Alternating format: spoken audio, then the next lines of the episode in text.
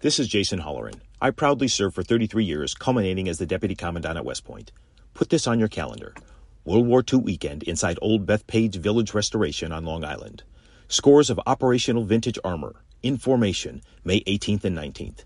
Nassau County Executive Bruce Blakeman invites you to join him in saluting America's greatest generation and all those who have worn the uniform in defense of our freedoms. That's May 18th and 19th, presented by the Museum of American Armor.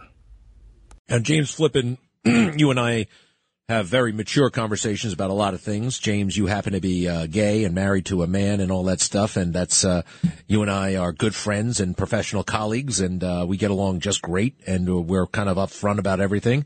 And I appreciate you uh, running down the office, running down the hall, jumping in here, and getting all over my case about what I said.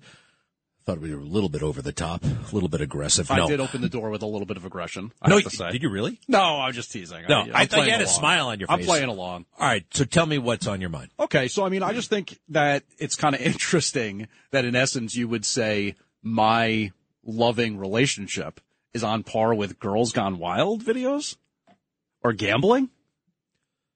Well, And when we it's not necessarily what I say. Now, look, I'm just saying, I can't be everything I want to be in life. Mhm. I have urges, I have temptations, sure, and I have to put them to the side. Now, I understand what you're saying. You're saying that my complaint, I'm representing like your loving relationship, as you call it, i- is a vice, right? Yeah, Well, I don't have an easy answer for that. I can actually jump in if you'd be so kind as to allow me to just sort of share my thoughts on the subject. Because I had a conversation with a radio host one time that I was working with years ago and you know he was really focused a lot on the concept of um, he was a, a Christian and he talked a lot about sin on this one show that he was doing. And he was getting into the concept of same-sex marriage more or less being sinful. And I kind of probed his thoughts on it a little bit and I said okay but if you think about when the Bible was written and the perspective of it, it's coming from a time when there was no such thing as an open relationship, uh, a family being built between two same-sex couples. In essence, it would have been nothing but illicit behavior, potentially sex outside of the marriage, potentially um, unattached and sort of hedonistic sex, which I think most people would agree within the concept of a society is sinful and unproductive and not going to raise children and grow families Well, and all that's that the kind thing. of stuff. That's the thing, actually. Look, you, you raise a good point. Sex outside of marriage is that considered uh, sinful by the society? No, it's actively encouraged. It's act, act, actively accepted, and I'm here to tell you firsthand, it ain't good. Mhm.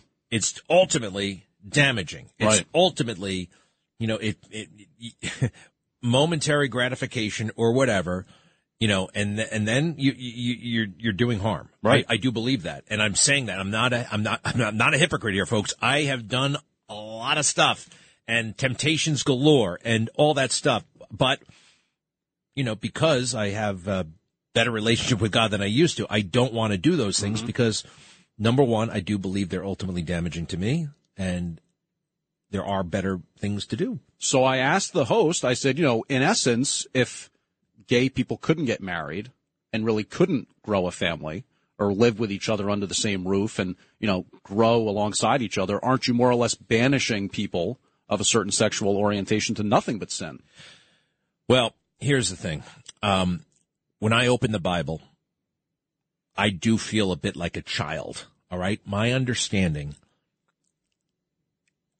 I'm like a kid when it comes to God. You know what I mean? It's, I can't get my head around everything. I can't.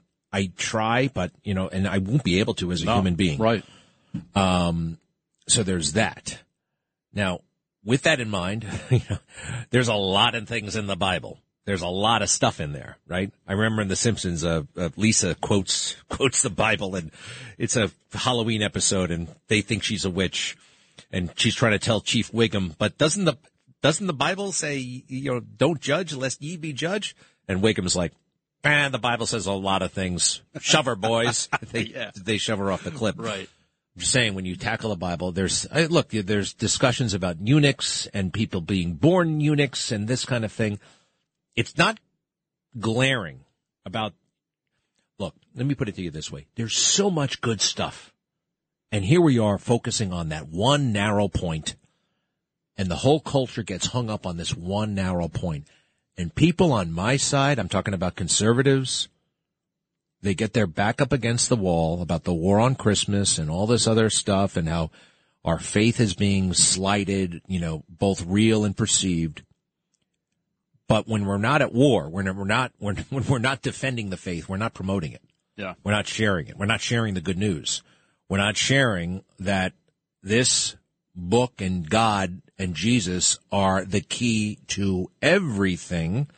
And once you figure that out, everything is better. And by the way, you will still screw up because you're a human being. You got all this stuff, but you'll screw up less. You'll want to screw up less. So all that being said, you do me a favor. Def- defend for me. Tell me why there should be a gay pride flag. Let's put aside your loving relationship. A flag in front of the church. I That actually has nothing to do with God. I think this is where we start to have some more common ground again because you made a really interesting point. You said there's so much in the Bible. There's so much to the Christian faith. Why would it be one specific, you know, particular issue surrounding someone's sexuality or whatever that would get celebrated or recognized or put outside of a house of worship? It's a little bit weird. And I think I would agree with you on that in the sense that it's not really necessary. I remember when my father was the president of our local church out in New Jersey, and they were talking about this whole open and affirming idea. And should we have a sign that says we're open and affirming, which is basically saying, oh, even if you're gay, you know, you're welcome here. And my thought was, well, isn't it inherent that if you're a Christian, anybody's welcome? You know, nobody's perfect. Everybody's broken Yeah, and you in some way. You do, and you don't have to.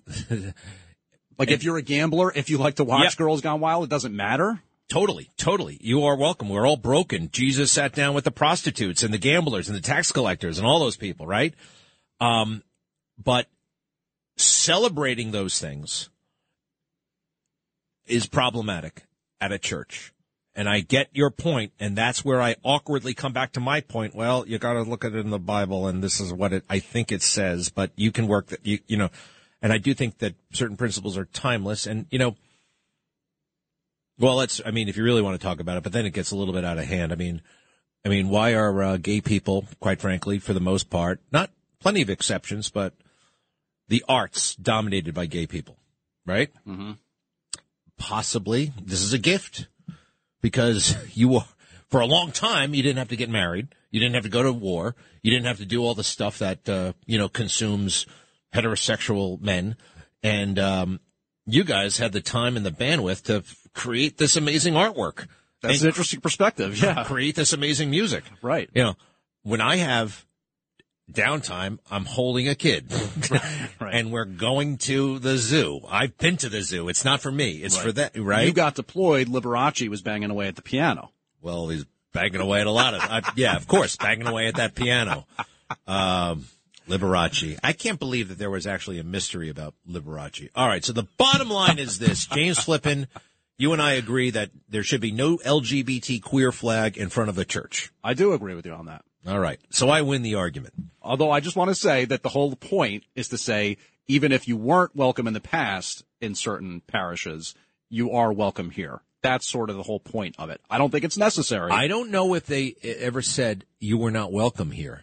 I don't know if they ever like if that was ever the message. I mean, certain, you know, Some churches, they would have been a little more explicit about that. well, it depends how you come there. If you come there to prove a point, you know what I mean? Like, oh yeah, you're really accepting? Let me check that. Let me try that. That's and you, fair. And you show up like RuPaul, you know, drag race, and you want to sit in the front row, and you're like, let's face it, you're spoiling for a fight, Right. Right. Right. And by the way, this is where I got to point out the, the disclaimer. I like RuPaul. RuPaul, uh, the person is really a cool Right. dude. I've met him a few times. Look, it's comp, it's not complicated, but it's up to every. um, I think the truth is in the Bible, and um, uh, and the Bible does say a lot of things, and the stuff on the gay people is a little bit at times opaque. It is. And people have argued that with me before, but um, partially because I'm not reading it that closely because it doesn't apply to me. Yeah. Fair enough. Well, you should see what it says about Girls Gone Wild. It does say actually about all that hedonistic stuff that you're not supposed to, you know, and it's it'll take you off the. I mean, there were two brothers, uh, two. Um, oh gosh, was it Aaron? What was that guy's name? Anyway, he had two sons. The rabbi had two sons who were going nuts with the girls. It's right there, and they lost their way, and they affected the generations. And I don't know. Every time, it's a marvelous journey, though. Well, dude, thank you very much for having a free, fair, and open conversation. Ohio, ready for some quick mental health facts? Let's go. Nearly 2 million Ohioans live with a mental health condition. In the U.S., more than 50% of people will be diagnosed with a mental illness in their lifetime. Depression is a leading cause of disability worldwide. So why are some of us still stigmatizing people living with a mental health condition when we know all of this? Let's listen to the facts and beat the stigma. Ohio, challenge what you know about mental health at beatthestigma.org.